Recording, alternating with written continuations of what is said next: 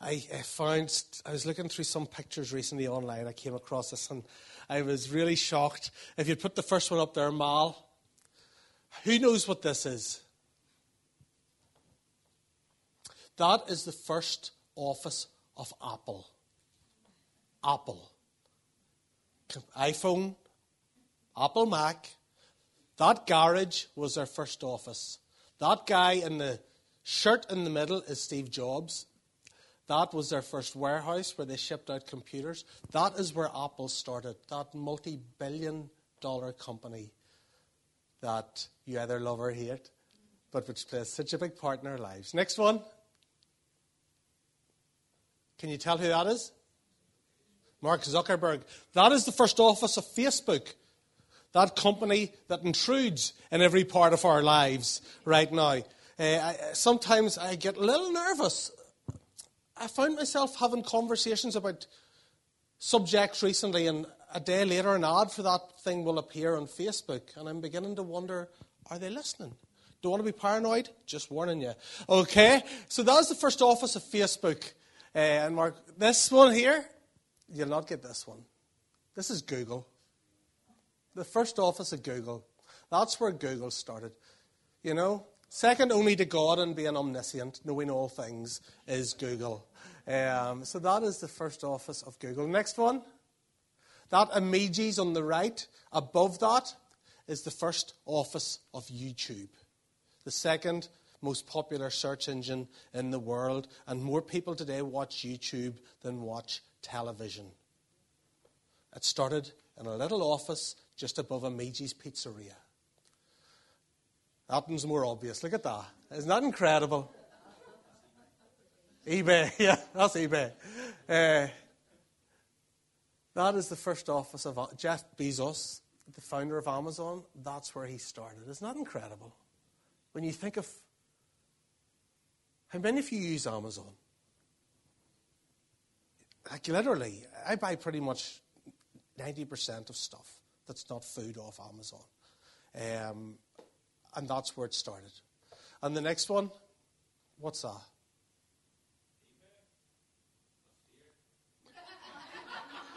That is here. That is this room. Look at it, folks. Look at it. Huh? Take a minute and sort of figure out where we're at.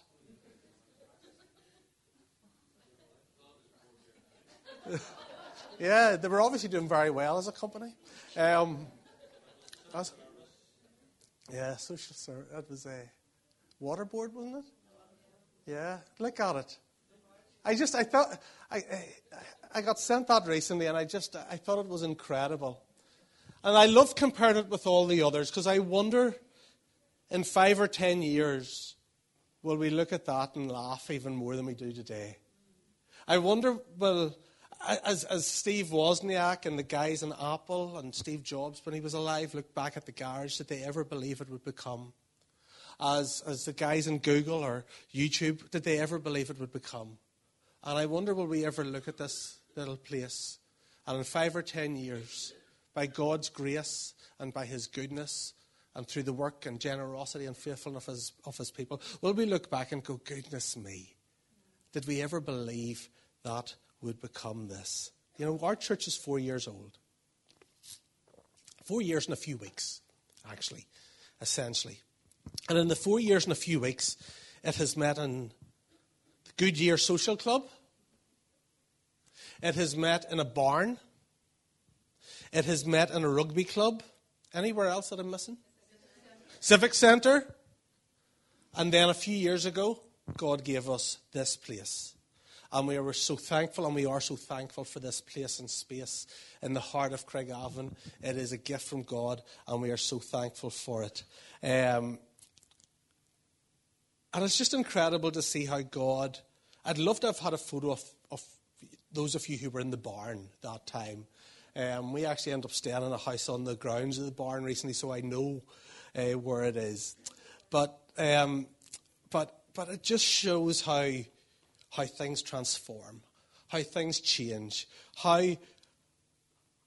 how you can take a vision and make it a reality, how something can become so much different over time. And that's really what we're going to think about this morning as we think about our friend wee Zacchaeus here. Look at Luke 19, verses 1 to 2 with me. Jesus entered Jericho and was passing through. A man was there by the name of Zacchaeus. He was a chief tax collector and he was wealthy. So we're told that Jesus is in Jericho. It's a very wealthy city. It's a very prosperous city. It's the intersection of a number of major trade roads. And so there was a lot of rich people there making a lot of money. There was no credit crunch. There was no recession in Jericho. It was one of those, it was a BT9 type place. It was a rich place. It was, you know, it, it was a, a posh place. Everybody had the latest Reg BMW camels and Mercedes camels and stuff like that. And, and it was just a wealthy, place. And one of the people who lived there was a guy called Zacchaeus, and he was loaded. He was a chief tax collector, we're told, and he was wealthy. He's rich. He's made it to the top of his business. Unfortunately, his business is a pretty dodgy and corrupt business. He's a chief tax collector. And basically, what that involves is he's a Jewish guy working for the Romans, collecting taxes for the Romans. But what he's doing is he adds a little bit for himself. And so just say your tax is a hundred pounds. Zacchaeus comes along and he gets his little book out and he goes, That'll be 130 pounds, please. And he takes your 130 pounds and he gives 100 to the Romans and 30 goes into his own pocket. And he is the chief tax collector. So he's probably got this pyramid, this Ponzi scheme going on. So all the tax collectors below him are giving him a cut of what they've got. He is loaded. But people can't stand him, but he doesn't care. He is at the top of his game, money is his life, and he is living the life of luxury. Whatever it took to get money, even if it meant defrauding his own people, he didn't care. He owned money, and money owned him. But yet, as much as he has, there's something within him that's not satisfied. Look at what it says. He wanted to see who Jesus was, but because he was short, he could not see over the crowd. He wanted to see who Jesus was. What do you want to see this morning? He had one goal. It doesn't say he wanted to interact with Jesus. He didn't want an encounter with Jesus. He didn't want Jesus to come for dinner. He just wanted to see Jesus. What do you want to see in your life? What do you want to see in your future, in your job? What do you want to see in your family? What do you want to see in your marriage? What do you maybe you, you want to see a marriage? Maybe you would like to meet somebody. What do you want to see in your relationship? What do you want to see in your body? Maybe healing, maybe a marriage restored, maybe finances sorted, maybe a relationship reconciled. He wanted to see Jesus. That was his goal. This guy was a Jew, obviously not a practicing Jew. Just like so many people in our country will say they're Protestant or Catholic, they're Church of Ireland or Methodist or Presbyterian or whatever they are, but they're not practicing. He had a label of being a particular faith, a particular religion, but he wasn't practicing it because he was so busy pursuing self. He was so busy pursuing career. He was so busy pursuing money he wasn't somebody that you would call remotely religious in any way. He's the complete opposite. His life revolves around the Holy Trinity of me, myself, and I. And yet there's something inside him that knows there has to be more. There's something inside him that's seeking something that money can't by. Maybe he's heard about Jesus. Maybe he's witnessed a miracle. Maybe he was there at the feeding of the 5,000. Maybe he has seen somebody being delivered from demons. We don't know, but he wants to see Jesus for himself. And I think that's a picture of our culture in 2019. We have a culture that was one of the most religiously seeped cultures in the world here in Northern Ireland more churches per square mile than most places in the world. This was one of the most Christianized, just the north particularly, countries, regions of the world. It used to be that you didn't ask, Do you go to church? It was, What church do you go to? And everybody said, I, went, I go to Edendale Presbyterian or I go to Lurgan or whatever. Now, you, you don't have that conversation because a lot of our culture don't go to church. They have no affiliation. And it's a second generation thing now. They've just no connection to church. And yet, there's this deep, just, just longing. It's hard to define, indefinable. Longing for more. They've got their 2.4 children, which I don't know how you do that. You know, they always talk about 2.4 children. Maybe that's just like the little ones. But uh, uh 2.4 children, they've got their house. They've got their two cars. They've got their foreign holiday. They've got, you know, their nice secure job. They've got it all. And yet there is this sense of, is this it? There, there, there has to be more. There's got to be more than this. Because they feel empty and they feel purposeless. And yet they don't want religion. They don't want narrow, negative, legalistic, glum religious traditions that we have had in this land for so long and that have put so many people off church. I still remember and I honour the church that I grew up in, but it bored the life out of me and it scalded the leg off me. There were always these really hot pipes. Anybody else of that? The hot, pi- yeah, uh, most of you, the hot pipes that ran down the centre of the, like the aisles, that if you put your leg near it as a child, you got third degree burns. Like, like, like, it was just crazy. But we went along every week and, you know, in my tradition, they, Oh, let us sing unto the Lord. Let us heartily rejoice in the strength of God. Uh, and they were, you know, all these people in white dresses at the front, men singing in white. And I was just accepted.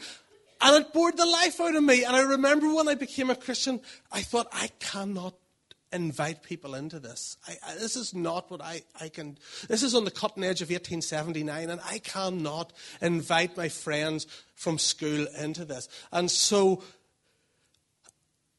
People are hungry for something spiritual. They'll say, I'm spiritual but not religious. But what they're really hungry for is they want to see Jesus. Maybe they've heard about him. Maybe they remember stories of him from their childhood. Maybe they haven't been in church in 25 years except for weddings or funerals. But there is, are a group of people out there who are hungry, I believe, for Jesus. They might never waking up on a Sunday morning think, I want to go to church. But they will waking up on a Sunday morning saying, Why do I feel so empty? Why did I do that last night? Why do I feel so hopeless? Is there any hope? Is there any way out of this situation? Is there any meaning or purpose in my life? Zacchaeus was one of the last people you would have imagined would have been interested in Jesus. And you know what we've discovered? Alan Scott over in the, up in the vineyard used to say this. Most people who are looking for Jesus don't look like they're looking for Jesus. I love that saying. Most of the people you know who are looking for Jesus don't look like they're looking for Jesus. They look like they're looking for the weekend. It's amazing how many people live for the weekend. What is a TGIF? Thank God it's Friday. In other words, let's endure Monday to Friday just so we can party for two days, get hangovers, and go back to work on Monday and have a miserable week again just so we can get to Friday again. That is our culture. They're not saying they're looking for Jesus, but they are. And you know what? This is a church that's about Jesus. We are unapologetically, unreservedly about Jesus. We are not focused on religion. We've put that away. We're not focused on rituals. We're not even focused on social and moral issues or conformity to externals. We're unabashedly, unashamedly focused on one person. His name is Jesus. We are a Jesus centered community. That is at the heart of who we are. That will always be at the heart of who we are. We're not about personalities or programs or even people. We're about Jesus Christ. And I believe that's why we've been growing because we put Jesus first. Our worship songs are about Jesus. Our preaching is from the Word of God, it's about Jesus. Our heart is to know Jesus and to make him known. And God will always bless a church that puts Jesus first. And look at what it says. He wanted to see Jesus, but because he was short, he could not see over the crowd. I would love to be taller. If anybody were to ask me if you could change anything about yourself, there'd be a number of things. You're all like, we can think of 25 things. Mine would be just, I'd love to be just over six foot. That's it, you know. Um, but, you know, I am who I am. Um, but I would love to be taller. I wonder how tall Zacchaeus was. He had limitations. He was limited in his height. And we all have limitations. We all have things that prevent us from being all that we can be or doing all that we want to do. We all have limitations physical limitations, financial limitations, geographical limitations. But he also had another limitation here that actually I'd never noticed until I studied this passage recently. He had a time limitation. Because if you go back to the first verse, do you know what it says? It says Jesus was passing by, or Jesus was passing through. Jesus, it says this Jesus entered Jericho and was passing through. Jesus wasn't staying in the area. Jesus had no plans to camp there for four days. He had no plans to set up a base. He wasn't going to be around for long. In other words, there was a very narrow window of opportunity for Zacchaeus here. If he wanted to see what he needed to see, there was a very small, limited time frame, a very narrow window of opportunity. And for all of us, as well as all of our own limitations, there's a limited time frame. We're only here for a while, folks. There's a limited time frame for all of us to fulfill the purpose of God in our lives. There's a narrow window of opportunity for us to do what God has called us to do.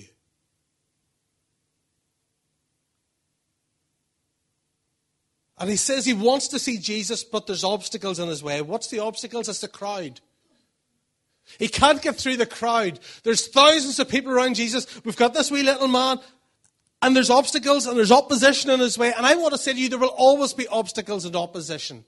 I think most of us live and dream about this elusive day when everything will be easy. When everything will just be scot free, you know, when we'll just breeze through life, when there'll be no pressure, no stress, no problems, no challenges. When all of our, when it will just be easy. That day will never come, folks. There will always be obstacles and opposition and challenges and difficulties, both external and internal. Zacchaeus had a limitation. It was his shortfall, it was his height. I wondered, what's your limitation? Do you ever feel like others have it better than you, others have it easier than you? If only you had what they had, if only you had the start that they had. I wonder if Zacchaeus thought, if only I was taller, I could, I could be at the front of the queue. What's the thing that you think is preventing you from doing the thing that God has called you to do? What's the thing that makes you feel like life is passing you by? What's the thing that makes you feel inadequate and inferior? What's your limitation? Zacchaeus wanted to see Jesus, but there was a problem, there was a limitation. And increasingly here in Hope, we have recognized limitations. And with a number of them, this building is a limitation. We are so thankful for this building. We believe it's God's provision for us. But we also recognize that this building is a limitation and will increasingly become a limitation. Excuse me. That's why we added a second service. We had one service in a building that seated 200, and we had 230 people coming every week. Now, I went to Clounagh, but I can do the maths. That was never going to work. So we added a second service. This church, roughly in the last 18 months, has grown from an average congregation of 100 people to 250 people on a Sunday. When you have 250 people, every church growth person, every expert in this says that you add another third onto that. Because on any given Sunday, a third of your congregation are elsewhere. Like there's some of you here today who weren't here last Sunday. There's some of you here today who won't be here next Sunday. That's just life. Life gets busy with holiday homes, stuff happens, so you can probably add another third on.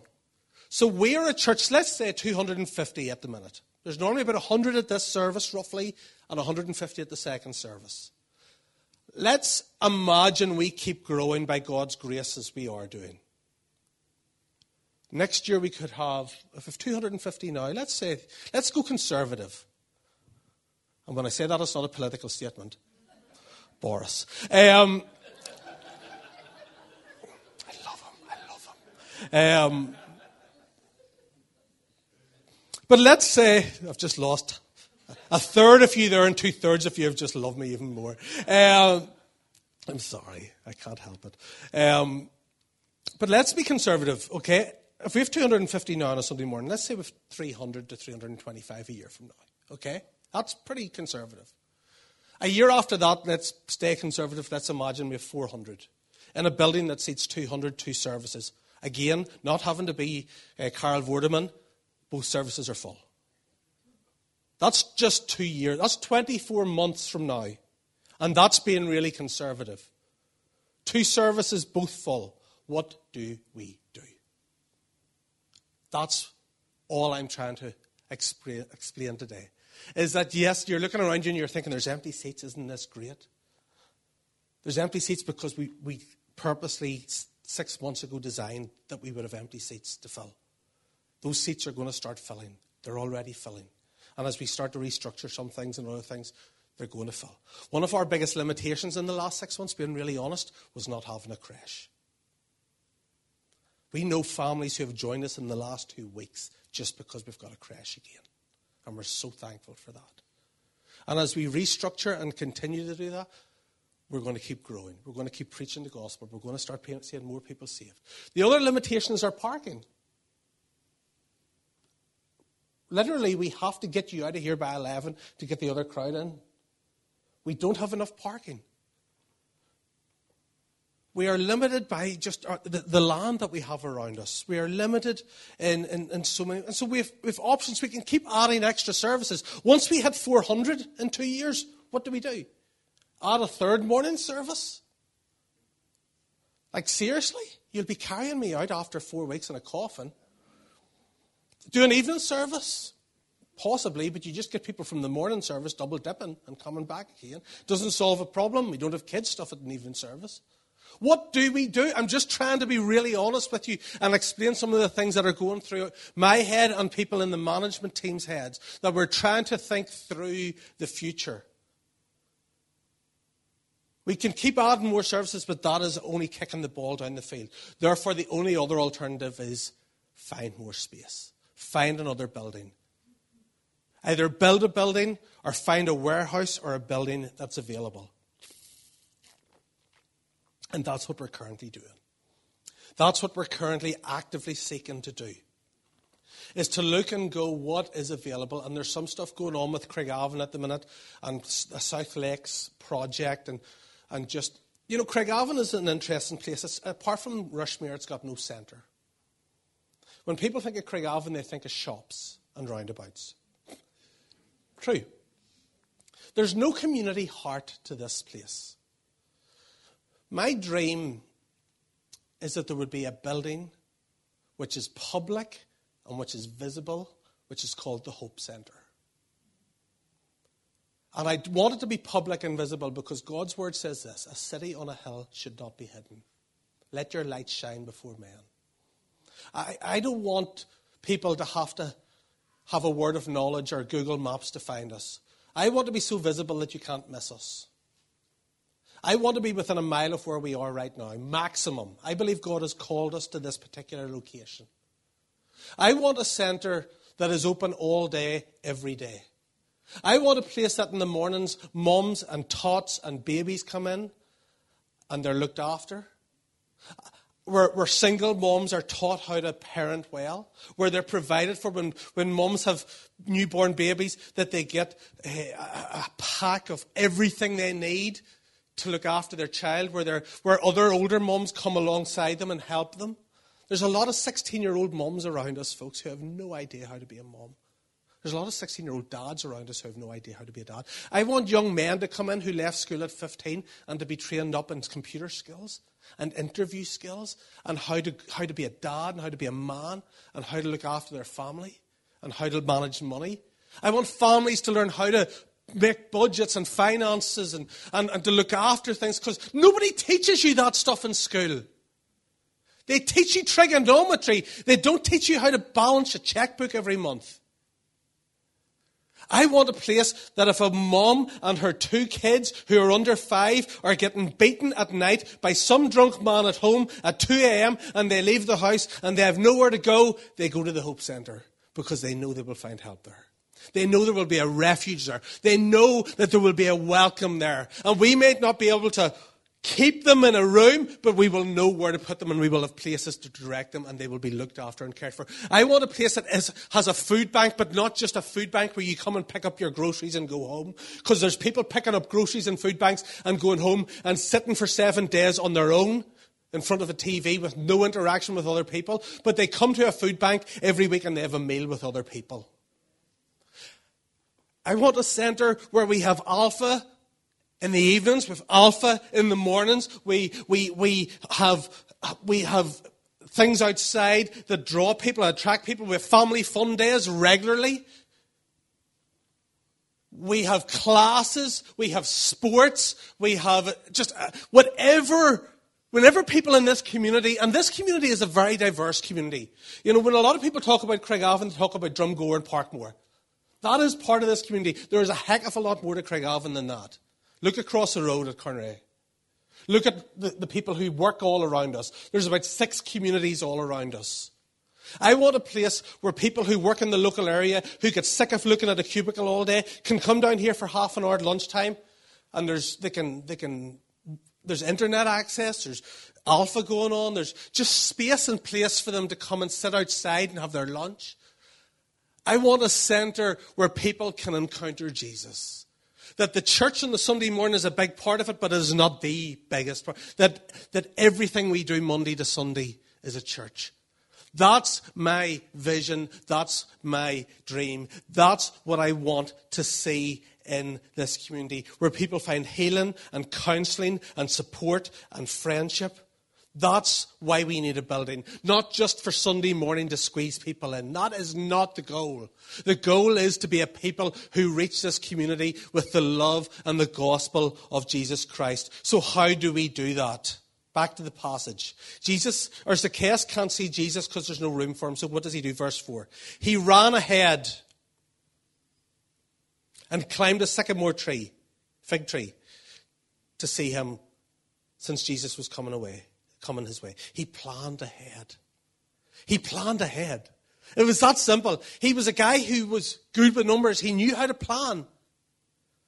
He thought about the future and he made plans that would enable him to see Jesus. He thought to himself, there's no room here, but if I look ahead and go down there, I will be strategically positioned when the opportunity passes because Jesus was passing by there was going to be a short window of opportunity. When the opportunity arises, I will be positioned to take hold of that opportunity if I think ahead and plan strategically.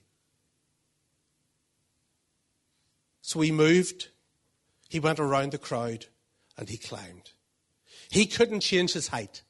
He couldn't change that, that personal limitation, so he had to work around it.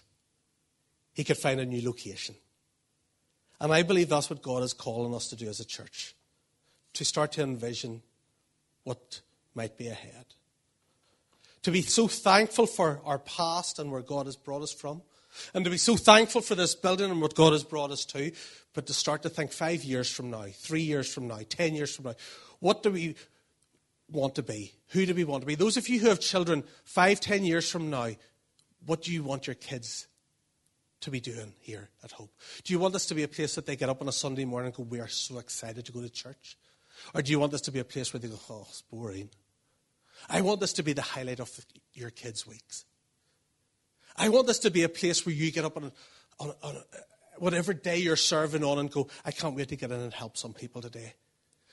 I want this to be a place where every day people are encountering Jesus. But that just doesn't happen by accident. Zacchaeus was not going to stumble upon Jesus by accident. He had to be intentional, he had to be strategic, and he had to make plans.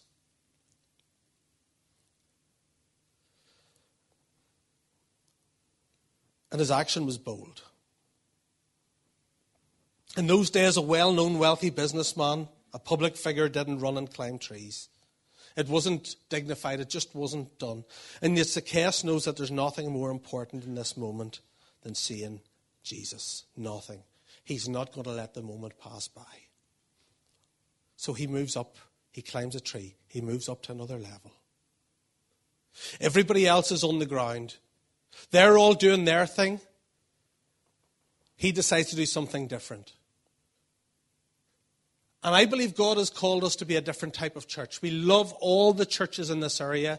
We pray for them. We bless any church in this area that preaches the Bible and teaches Christ. We bless them. But we want to be a bit different. Not better, just different. And we want to position ourselves in a place where the people who won't go near those other churches might come near us, or we will have access to them. And so he reasoned if I want the future I'm envisioning, I've got to do something about it. I've got to move. I've got to make plans. And so for us, that's going to involve a number of things. It's going to involve looking for a building, it's going to involve staffing over time. We have two staff in this church, me and Hannah, and Hannah's part time. We're the only church of more than 200 people I know that doesn't have a paid admin person because we have so uh, a couple of people who so faithfully uh, Daphne and, and, and, and Sandra uh, and, and, a few others who volunteered. But you know what? Once we get to a certain size, we're going to need to pay staff to do admin. There's so many things come across my desk. I, I hate admin, folks. Can you imagine? Can you imagine me and admin? Like, it just doesn't work. Uh, and so there's things that are not being done that, that need to be done. We're going to have to.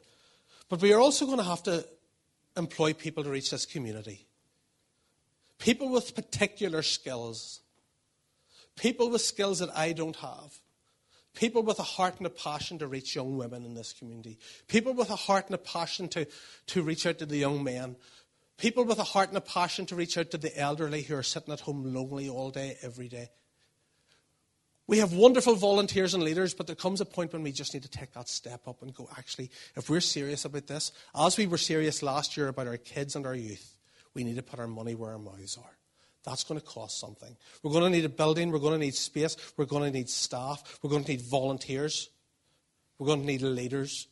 All of that is part of where we're going in the next 12 to 24 months. It's going to take time. It's going to take planning. It's going to take commitment and it's going to take resources. But here's our option. And I see this picture of an elevator stuck between two floors. And we can make a choice. We can go down or we can go up. But when you're stuck between two floors, you can't stay there. And I think God is saying to us as a church, you have a choice. You can go down again. And for some of you, that would actually be appealing. And I understand that. A lot of you came from small churches and you like small church and you like it with, a bit like Cheers, where everyone knows your name. Some of you would like that, and I get that. I want to say to you that is not this church. We want it to, we want to get smaller as we get bigger, and we want to find ways of doing that through small groups and all of that, and community groups and different things, and creating environments for you to get to know people. I understand that, and we haven't been good at that. But I can't lead a church that's determined to shrink. That's not how the God has made me. And actually, that's not God's heart for this church. That, like, there are thousands of lost people within two miles of us who haven't encountered Jesus. There's no way Jesus is saying stay small. So it's not about numbers, folks. It's because every person matters. This is where I'm going to finish up here. I know I'm not going to get to say everything I want to say, but verses 5 and 6. When Jesus reached the spot, he looked up and said to him, Zacchaeus, come down immediately.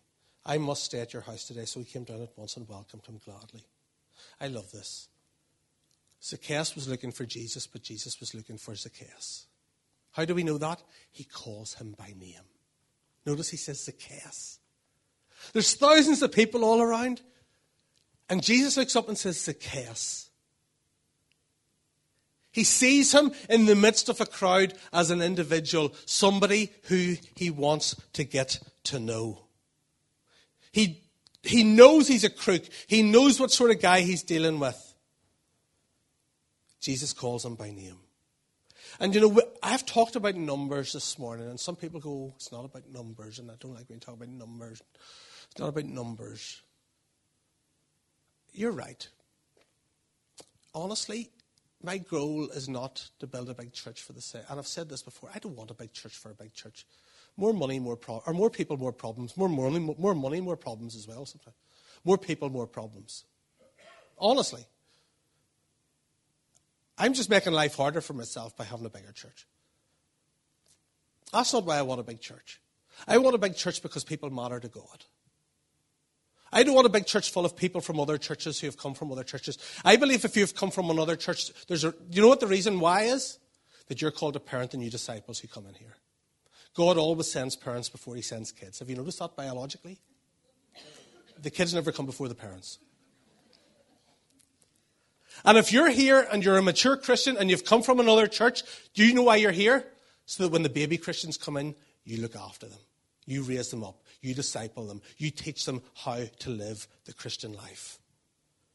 So it's not about numbers to me. But numbers matter to God. There's even a book in the Bible called Numbers, okay? Jesus told a parable about a hundred sheep. One went missing. How did he know there was a hundred and how did he know was, one was missing? He counted them. He cared about numbers. It wasn't about numbers. It was every single number represents a person who matters to God. Every single number represents someone who Jesus Christ died for. Every single number represents someone in your family, someone in your work, someone in your street, someone who matters to God. And the only way that we want to keep moving forward and growing is to bring more and more individuals and families into friendship with Jesus. And so Jesus invites himself back to Zacchaeus' house.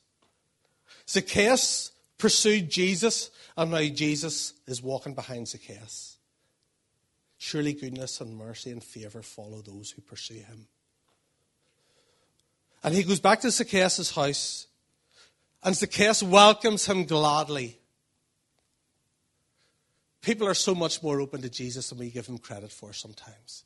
This guy was the last guy you would have thought would have welcomed Jesus. Don't say no for somebody else. Sometimes we say no for people thinking they'd never want to know about God. I'll not share my faith with them. They'd never want to know about Jesus. Don't say no for somebody else. Give them an opportunity to say no because actually, what you'll find 80% of the time is they'll say yes or maybe. And Zacchaeus welcomes him gladly.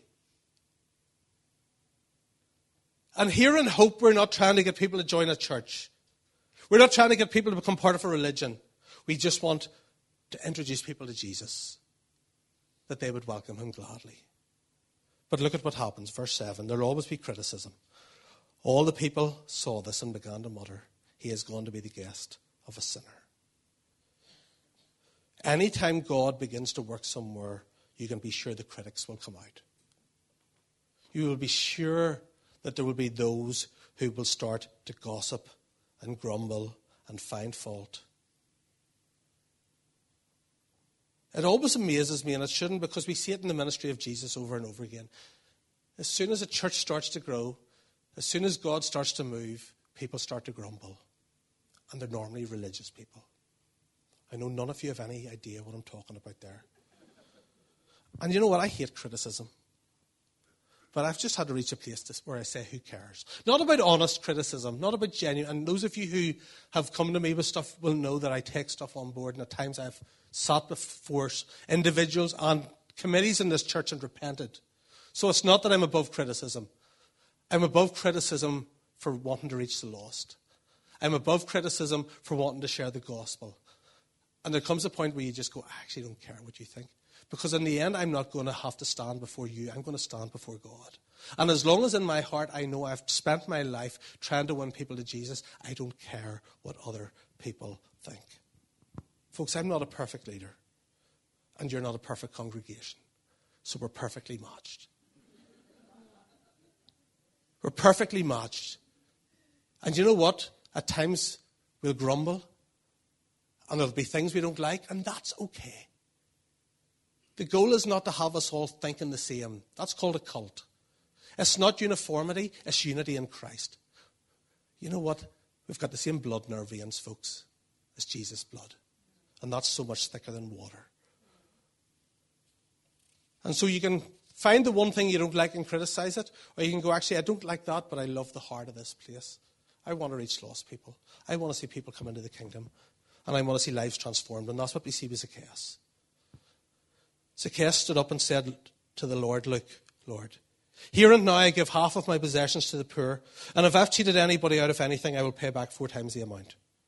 Jesus said to him, Today salvation has come to this house, because this man too is a son of Abraham.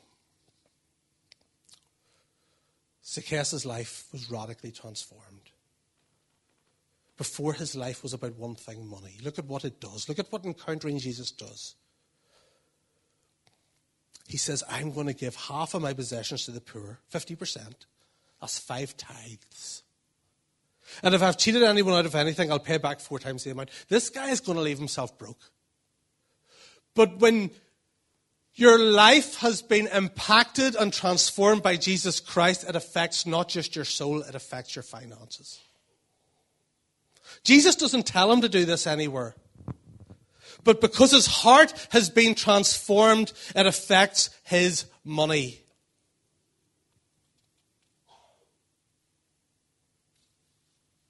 And what about you? And this is where I want to just challenge us as we finish.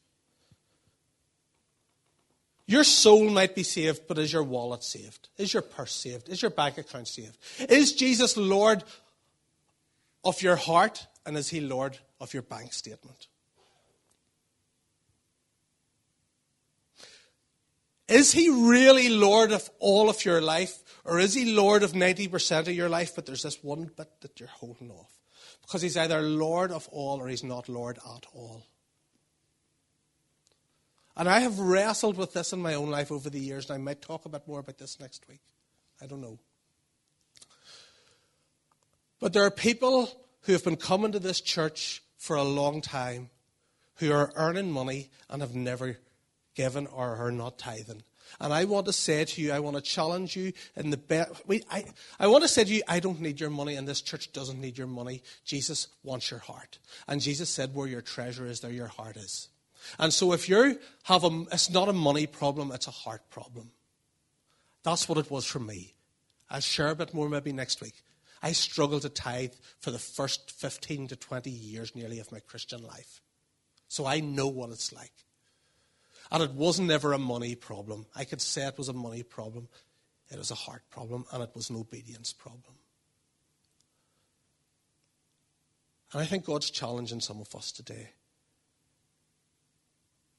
That actually, if He is Lord of your life, it's time to start giving.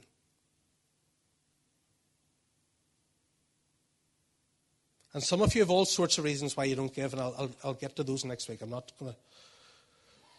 But like I say, I don't, I don't, I, I'm not on commission, folks. I don't get paid per head, okay? And God doesn't need your money, but you need to give if you don't give. And if you're uncomfortable right now when we're talking about money, ask yourself why. If I talk about adultery, there's only a few people in the room would ever get uncomfortable. And it's not the people who are being faithful. If you're uncomfortable when we're talking about money, ask yourself why. Do you ever go to the doctor and he presses around and he says, Tell me where it hurts? That's where the problem is. If you're saying ouch right now, that's a good sign that there's an area you need to deal with. But ultimately, this isn't about money, it's about eternity. It's about lives being transformed. And I want to close, and I realize, folks, we're not even going to probably, we'll have half a worship song to finish because, but I, I want to show this. This is not just about money. This is about, look at what Jesus says in verse 10. Jesus said, For the Son of Man came to seek and save the lost. Jesus here gives us his mission statement. It's reaching lost people. And his mission statement is our mission statement. We don't get to make this stuff up. If Jesus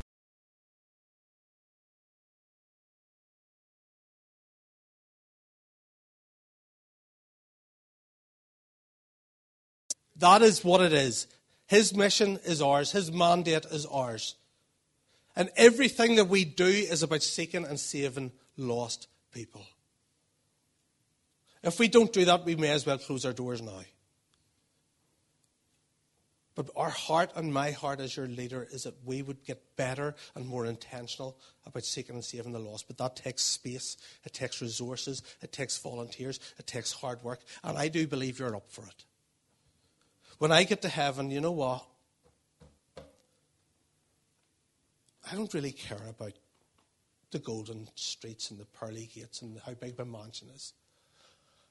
I just want people to come up to me and say, Craig, I'm here because of you. That's it. I just want people to come up and say, Craig, and I'll go, Who are you? And, and they'll say, in, in 2019, I came into your church and I received Christ. That's all I want. The other stuff, I, I, you know, a big mansion in heaven, I'll take it. Jacuzzi, pool, I'll take all of that.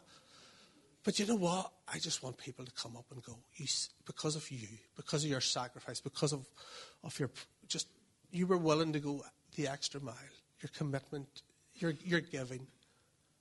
I'm here. I want to finish with a story. Eh? And then actually, I'm not, we're not going to do a worship song to finish today. We're just going to pray.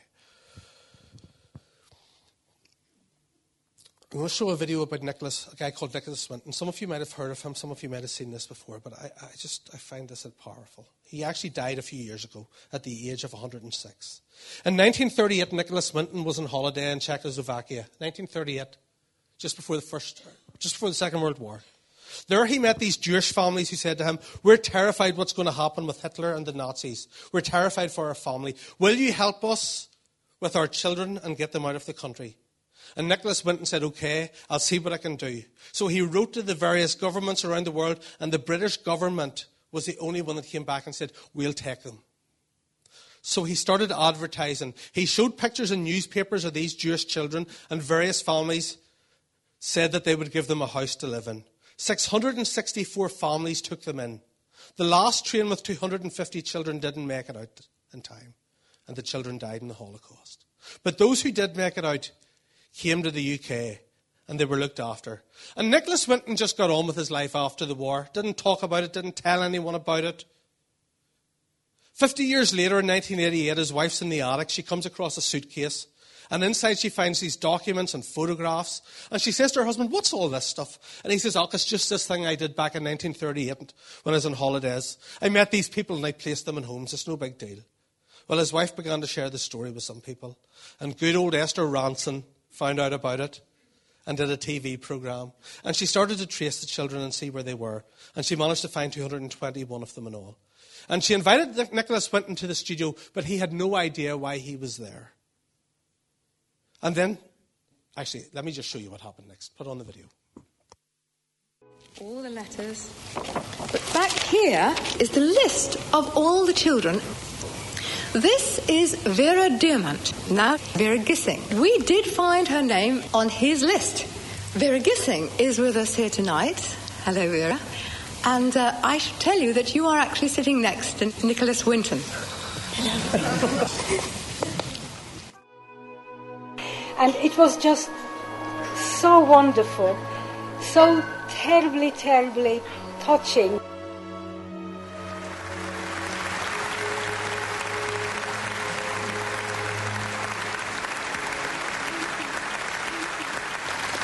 Ask, is there anyone in our audience tonight who owes their life to Nicholas Winton? If so, could you stand up, please?